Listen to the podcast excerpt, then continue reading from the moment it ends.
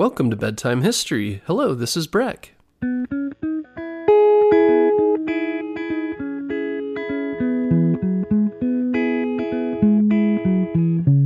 Guess what, parents? Bedtime History is now available on Story Button. Story Button is the easiest way to listen to our show without using screen devices like your phone or a tablet.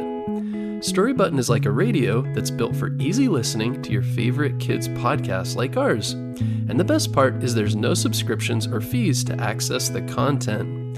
This week, save $10 and get free shipping when you go to storybutton.com forward slash bedtime history. That's storybutton.com forward slash bedtime history. A shout out to our newest Patreon donor, Campbell from Raleigh, North Carolina. If you'd like to donate to Bedtime History, go to bedtimehistorystories.com and click on Donate in the menu to donate via Patreon.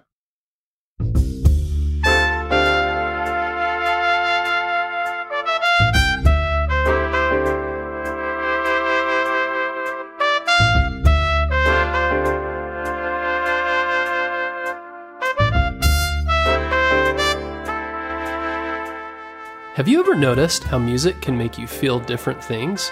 Some music makes you feel joyful and energetic, like you need to get up and dance. Some can make you feel sad, even make you cry. Other music might make you feel calm or hopeful.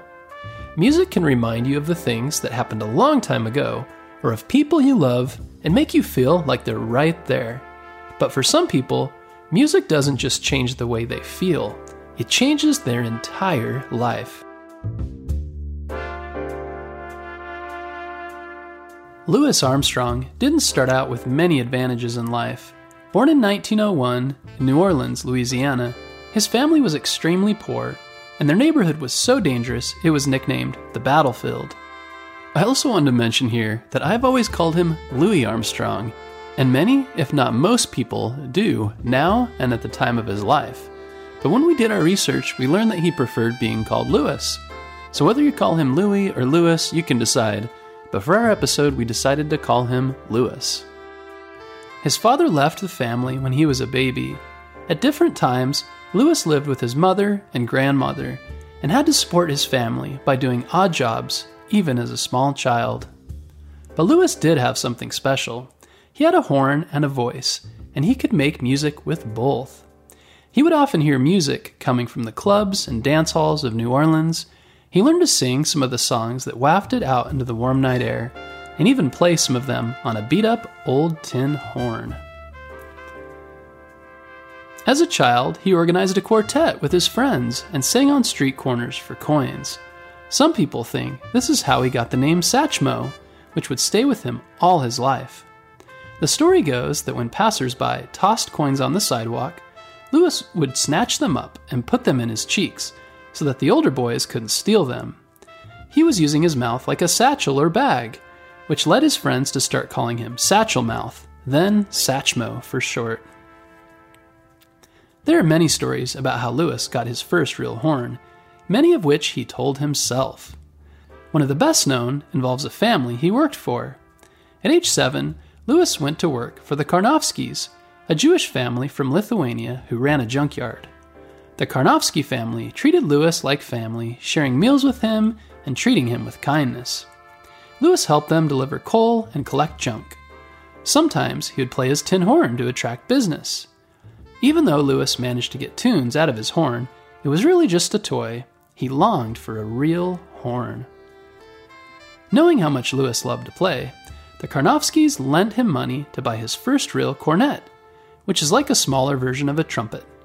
For the rest of his life, Louis wore a Star of David, a Jewish symbol, on a necklace in honor of the family. Unfortunately, getting the cornet wasn't a ticket out of Louis's hard life. When he was 12, Louis took out his stepfather's gun on New Year's Eve and shot it into the air. This was a common thing to do at celebrations in the past. No one was hurt, but Louis was arrested. He was sentenced to spend two years in the Waifs home for boys. Waif is an old fashioned word for a child who is unhealthy or uncared for. But the home was closer to being a prison than a real home. There were no mattresses to sleep on, meals were usually bread and molasses, and discipline was harsh. But at the school, there was one good thing there was music. There was a band and a music teacher, Peter Davis, who came every week to teach music and conduct rehearsals. Davis taught Louis to play the cornet and then the trumpet. Eventually, he made Louis the band's leader.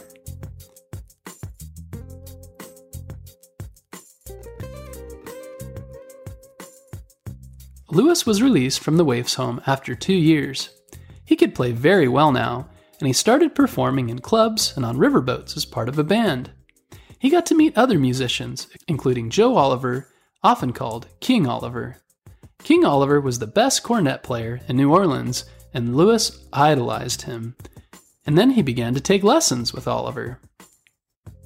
In 1922, Oliver asked Louis to join his band, the Creole Jazz Band. They set off for Chicago, where they performed in clubs and made records. By now, Louis was becoming famous in his own right and left Oliver's band in 1924 in search of new opportunities. He moved to New York City, and there he worked with many of the most famous jazz musicians of the time and formed his own band, the Hot Five, within a few years.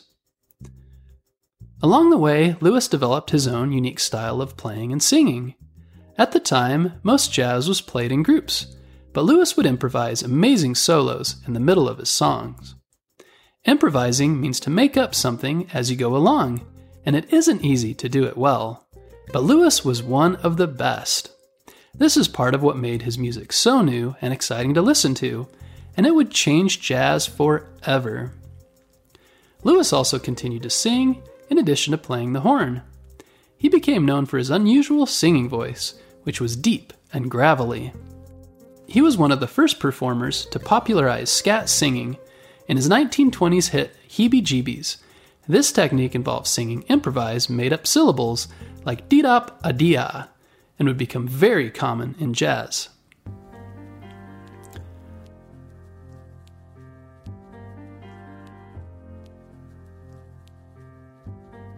In 1943, Louis moved back to New York and settled in Queens with his wife Lucille. He would live there for the rest of his life.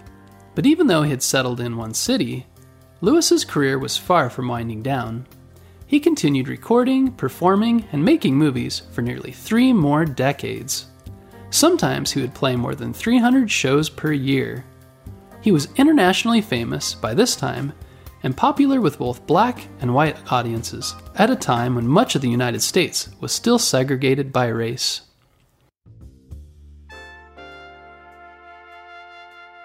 Some civil rights activists were critical of Louis because they thought he wasn't a strong enough supporter of civil rights for black Americans. Louis didn't like to get involved in politics, though, and tried to keep a positive, happy outlook on life. But he understood that big changes needed to happen, and he did eventually speak out against how the government handled school integration, saying that it hadn't done enough to protect black students trying to go to schools that had been previously all white. Louis's career kept him busy throughout the 1950s and 60s. His single, Hello Dolly, recorded in 1964, pushed the Beatles out of the number one spot on the Hot 100 chart where they'd been for weeks. It was the best selling record of his career. He made more than 30 movies with people like Gene Kelly, Frank Sinatra, and Barbra Streisand, and worked with many famous jazz musicians such as Duke Ellington, Ella Fitzgerald, and Bing Crosby.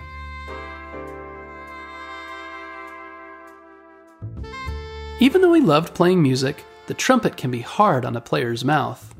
Louis developed health problems, some of which were related to his playing when he was in his 60s. He had to quit playing altogether at times, but he always went back to his horn. The last time he went against the advice of his doctors, he said, My whole life, my whole soul, my whole spirit is to blow that horn. That was in 1971, and Louis's health was deteriorating. He played his last concert just a few months before he passed away, peacefully in his sleep. Louis recorded his last major hit single, What a Wonderful World, in 1967. If you know one Louis Armstrong song, it's probably this one. In it, he sings about all the beautiful things in the world trees of green, rainbows, blue skies, and friends. He ends by singing, I hear babies cry, I watch them grow. They'll learn much more than I'll ever know. And I think to myself, what a wonderful world.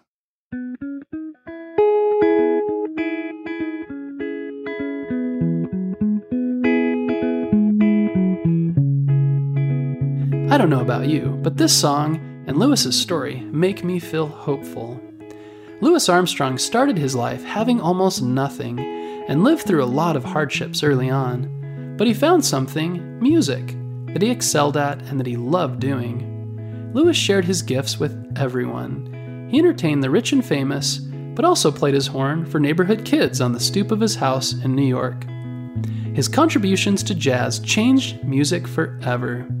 Just as important, his music inspired millions of people around the world to see just what a wonderful world it is.